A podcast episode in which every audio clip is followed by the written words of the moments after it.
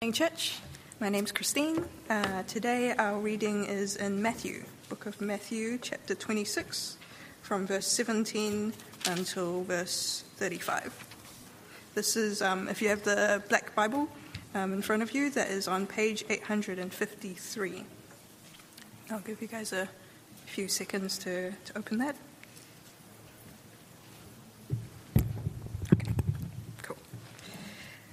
Uh, so, start, starting on verse 17. On the first day of the festival of unleavened bread, the disciples came to Jesus uh, and asked, Where do you want us to make preparations for you to eat the Passover? He replied, Go into the city to a certain man and tell him, The teacher says, My appointed time is near. I am going to celebrate the Passover with my disciples at your house. So the disciples did as Jesus had directed them and prepared the Passover. When evening came, Jesus was reclining at table with the twelve. And while they were eating, he said, Truly I tell you, one of you will betray me. They were very sad and began to say to him, one after the other, Surely you don't mean me, Lord. Jesus replied, The one who has dipped his hand into the bowl with me will betray me. The Son of Man will go just as it is written about him. But woe to that man who betrays the Son of Man. It would be better for him if he had not been born. Then Judas, the one who would betray him, said, Surely you don't mean me, Rabbi. Jesus answered, You have said so. While they were eating, Jesus took bread, and when he had given thanks, he broke it and gave it to his disciples, saying, Take and eat. This is my body.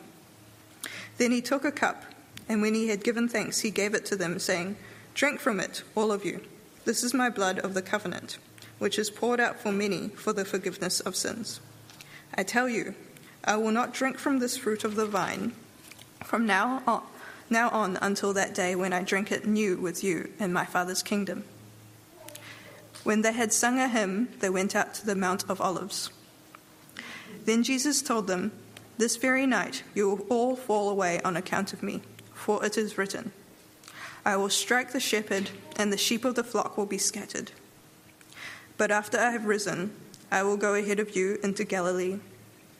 Peter replied, Even if all fall away on account of you, I never will. Truly, I tell you, Jesus answered, this very night, before the rooster crows, you will disown me three times. But Peter declared, Even if I have to die with you, I will never disown you. And all the disciples said the same.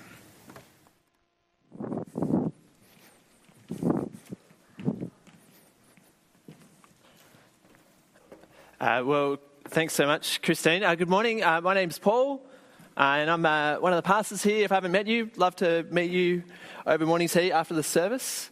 Uh, but how about we keep that part of the Bible open? But how about we pray for God's help now as we dwell on this passage?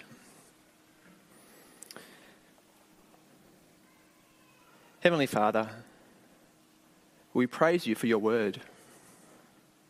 And we pray this morning, by your word and by the work of your Holy Spirit, that you would turn our eyes and hearts away from worthless things to bask in the glory and goodness of your Son, Jesus, in whose name we pray. Amen. I wonder what is one of the best meals you've ever had?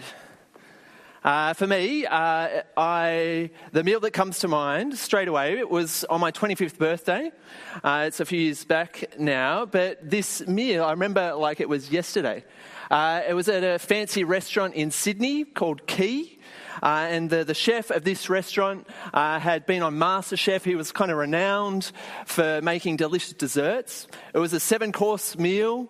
Uh, so there was, you know, it started off with some nice scallops, some Angus beef steak, and it ended in this seven textured chocolate cake.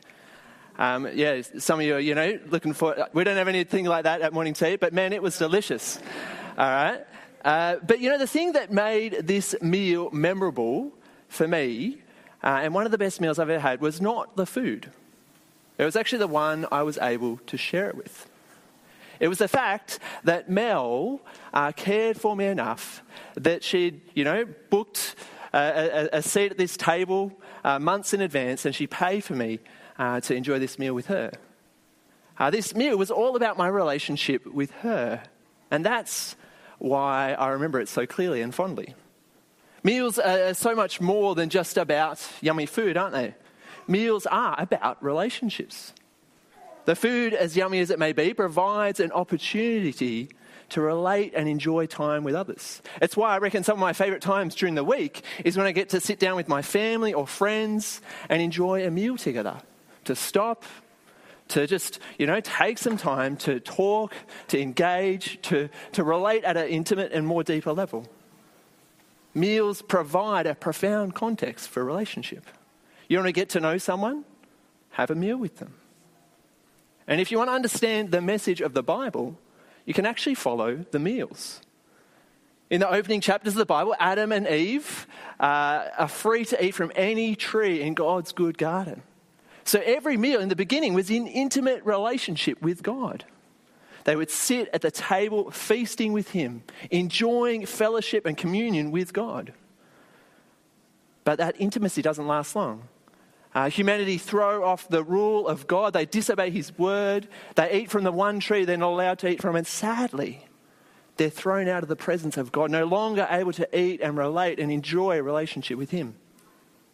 That's the beginning. But if we fast forward to the very end of the Bible, we're given a picture of a future meal. God is seated at the table with his people again. And this future meal, the menu is exquisite. There's fine wines, there's nice meats. This future meal is an abundant banquet. But the focus is not on the food. The focus is on being back in relationship with God, with people sitting at the table in intimate fellowship with God again. In between those two meals, there's many meals that you could look at. But actually, today we're going to focus on, I want to say, the most significant meal of them all. It's the last meal Jesus would ever eat before his death on the cross. This meal, lots of you might be familiar with, it's called the Lord's Supper. And it's a meal that takes us to the very heart of who Jesus is and why he came. And if we understand the significance and meaning of this meal, we'll actually see how we can have a seat with God at his future banquet. We'll see how actually we can have an intimate relationship with our Creator. So we're going to look at this last meal, we're going to see three things from this meal. We're going to see this meal is the long anticipated Passover meal. We're going to see that Jesus reveals the meaning of this Passover meal. And then we're going to see that this meal is for those who aren't worthy. So, firstly, let's look, look at the long anticipated Passover. Have a look there with me again uh, from verse 17. On the first day of the festival of unleavened bread, the disciples came to Jesus and asked, where do you want us to make preparations for you to eat the Passover? The disciples here, you know, good followers of Jesus, they come and say, Jesus, where can we prepare this meal for you? Where can we prepare this Passover meal? What, what is the Passover meal? What is this meal they're talking about? Well, the Passover meal was a meal where the nation of Israel remembered and celebrated God's saving work of rescuing his people out of Egypt. See, about 1500 years before the time of Jesus, God's people had been enslaved in Egypt. They cried out to God to save them. He heard their cry, and his judgment was coming against the Egyptians. God gave his people instructions so that they would find themselves safe from his judgment. And you can read all about this in the Old Testament book of Exodus in chapter 12. Uh, but basically, God told his people to kill a lamb and then paint the blood of the lamb on the doorframe so that when the Spirit of God came through Egypt, wherever the blood of the Lamb was spilled on that household, he would pass over. God's judgment would pass over that home because of the blood of the Lamb.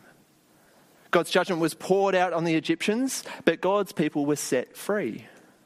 And every year since that momentous night, the Jewish people would celebrate the Passover meal to remember what God had done for saving them from Egypt. And so, this last meal that Jesus has is that Passover meal.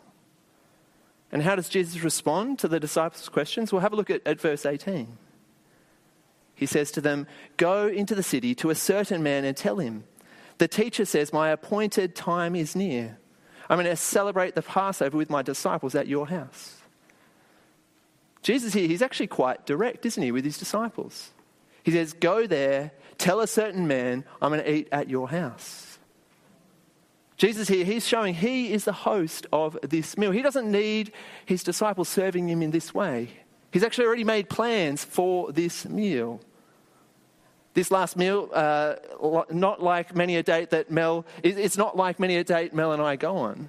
Often it, might surprise some of you, even though Mel had planned a long time in advance for us to go to that, that nice restaurant. Often the case is we'll be heading out on a date night or even just for a coffee and we'll, you know, be driving into town, having no idea where we're ending up, and we'll be calling places, you know, saying, Do you have reservations for us? Uh, we often fail to make a plan of where we're going to enjoy a meal or just even a coffee. But not so with Jesus. Jesus has carefully planned what is about to happen. What is occurring here is not random and haphazard. This is a meal Jesus has long been preparing for. This Passover meal has been long anticipated. Did you see what he said there to his disciples? He says, My appointed time is near. Jesus is saying his mission is nearly completed. And what was his mission? What is this appointed time he's talking about? Well, his appointed time wasn't his birth, it wasn't his miraculous life, it wasn't even his powerful resurrection. But his appointed time is his death. Jesus, up to this point in Matthew, he's predicted his death three times. And here he's saying, it's almost, his time to die has almost come.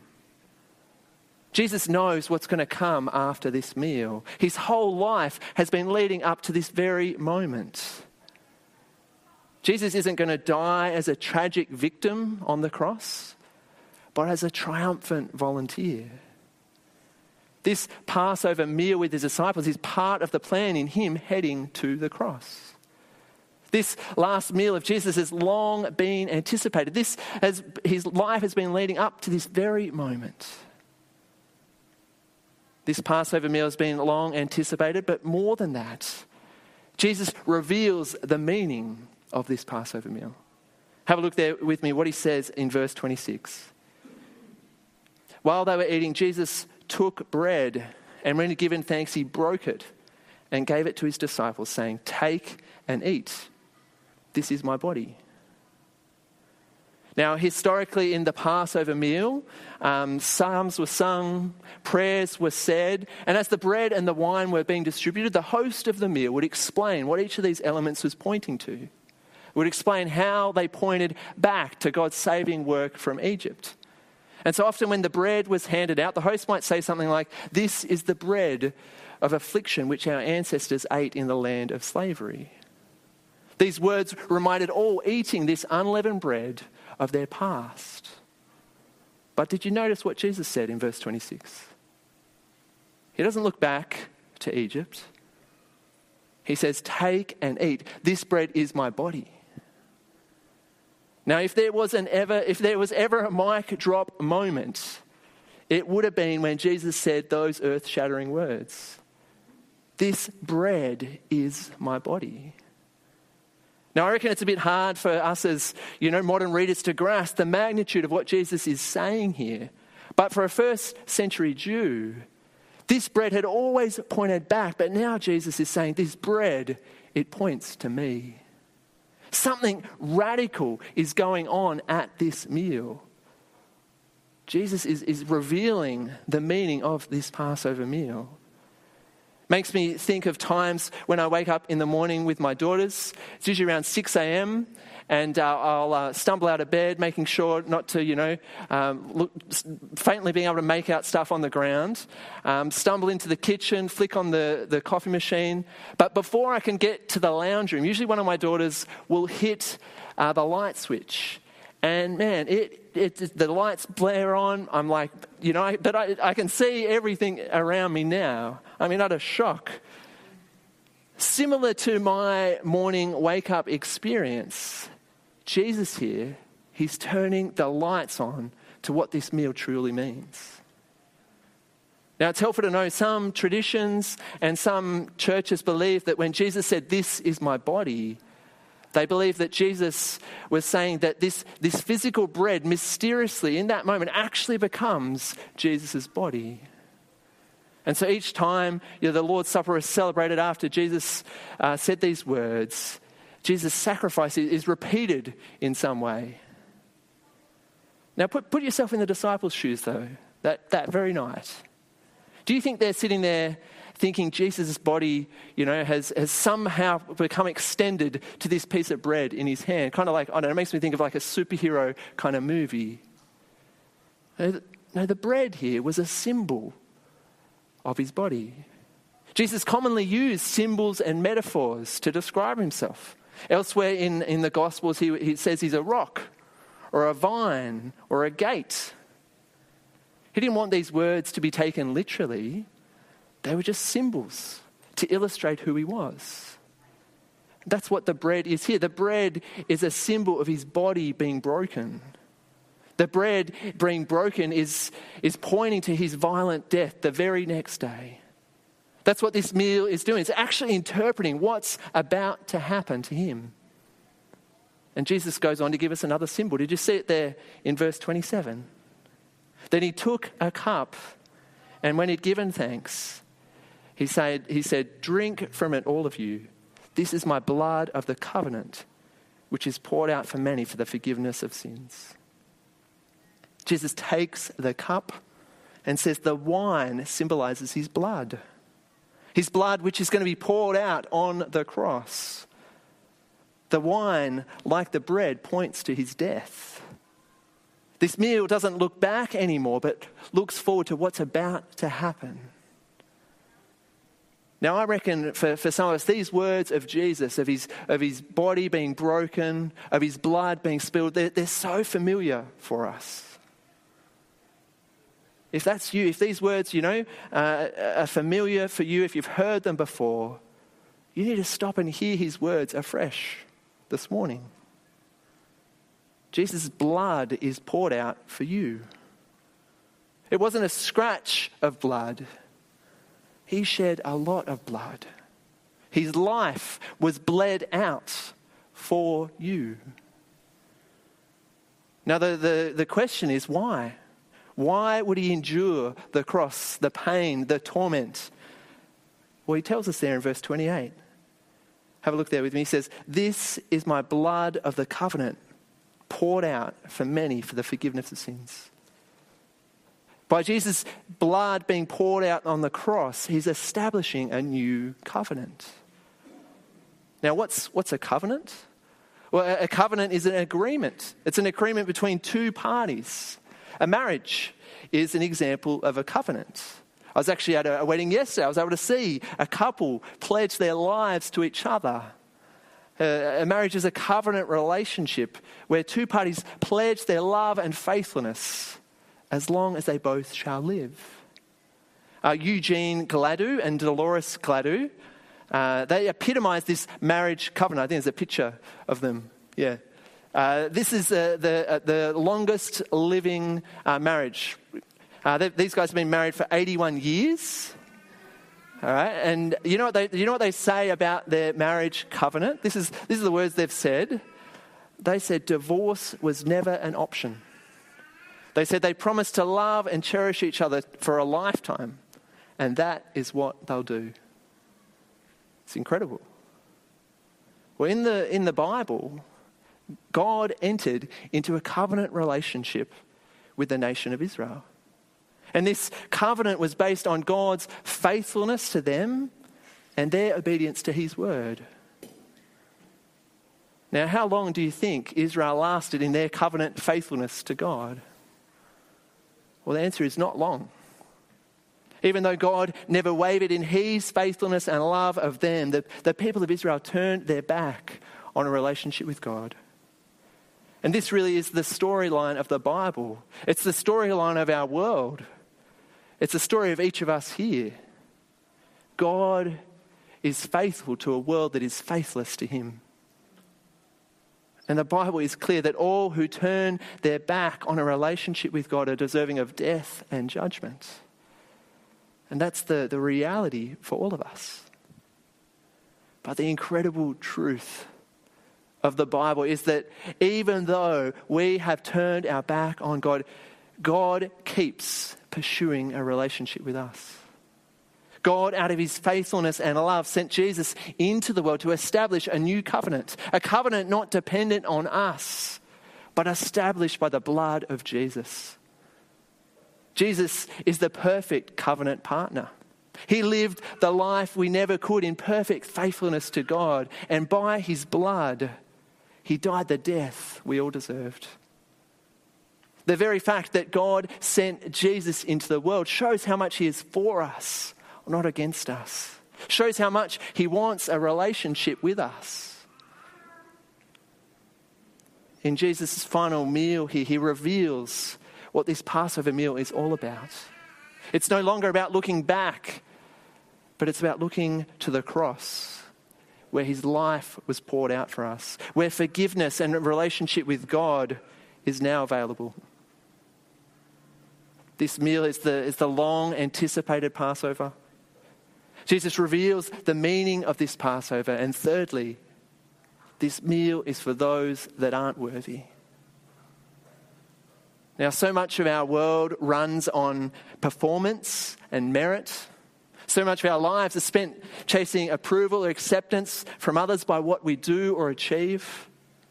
I reckon, you know, over half my life I lived that way, trying to measure up Uh, to people around me or to standards of the world.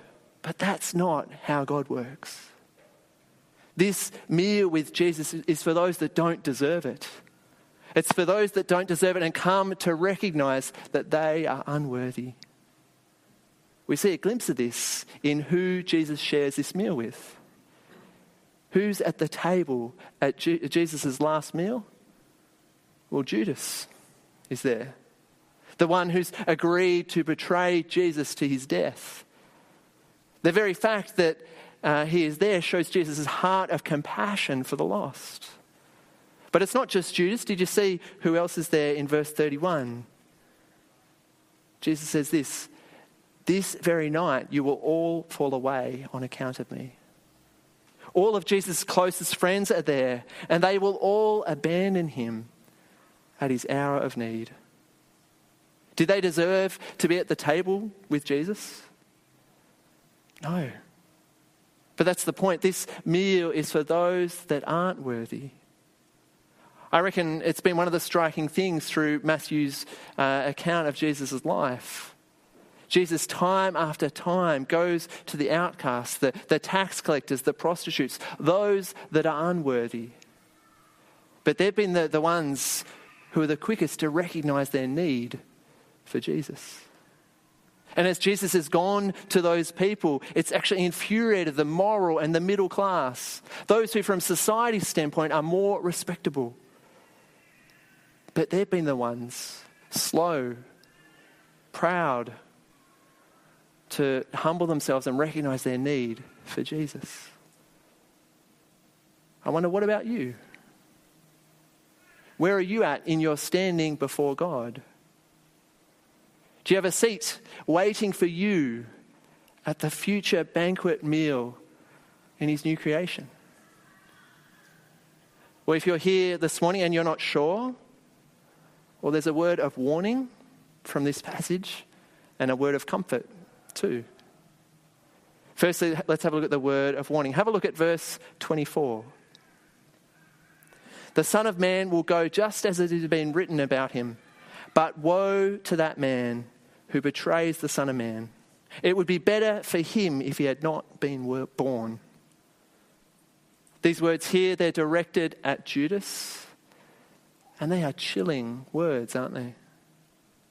Jesus is saying here non existence is better than existence without Jesus.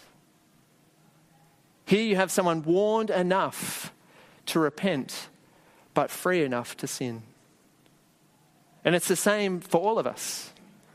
Jesus allows you the, the freedom to keep going your own way, and yet he warns you of the urgency to turn to Him. The question is have you taken heed of His warning? Have you come to recognize you need a Saviour? Because it's not enough just to turn up to church each week, to, to sing the songs, to serve on a team, to claim to be a follower of Jesus to his face. But it's about humbly turning to Jesus and acknowledging your desperate need for him. It's about crying out to Jesus and saying, I need you, Jesus. It's about coming to him and saying, I'm a sinner in need of saving. Please forgive me. If you're here today and you're yet to turn to Jesus, let me encourage you to start that relationship with Him today. Because the beautiful words of comfort from this passage are that when you cry out to Jesus to forgive you, He forgives you everything you've ever done. The blood has already been spilled. God has already passed over your sin. The penalty for your sin is behind you, not in front of you. And if you know and trust Jesus, do you know that? Do you know whatever guilt you may feel, whatever regrets you have, whatever things you wouldn't want anyone else knowing about? Do you know that Jesus died and bled for it all? Jesus' blood was shed to offer you forgiveness and freedom from guilt and shame now. Jesus' blood was shed to bring you back into the relationship you were made for, to offer you a seat at his heavenly banquet. In a moment, after we sing the song, we're going to share in uh, the Lord's Supper together. And let me encourage you during that time to look back to the cross, to remember and celebrate the price Jesus paid to give you life with God to take that time to fix your eyes on Jesus and be thankful. But don't just look back, look forward. Look forward with confidence and anticipation to the day when we will feast with Jesus face to face in his heavenly kingdom. And what a magnificent and glorious day that will be. So, would you pray with me?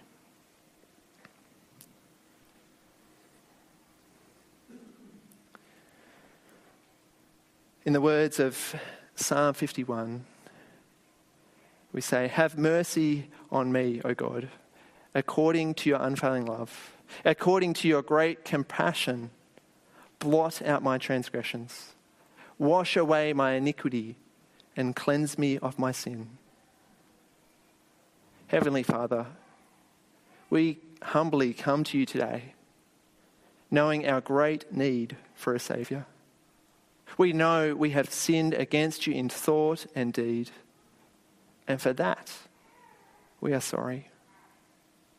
But Father, we want to pour out our praise and thanks to you because by your love, you sent Jesus into the world to die the death we deserved, to pay the price with his body and blood. Father, may we daily remember Jesus' life given for us. Father, may we remember that by Jesus' blood alone, and not of because of who we are or because of what we've done, we are assured a seat with you at your heavenly banquet. And it's in Jesus' precious name we pray. Amen.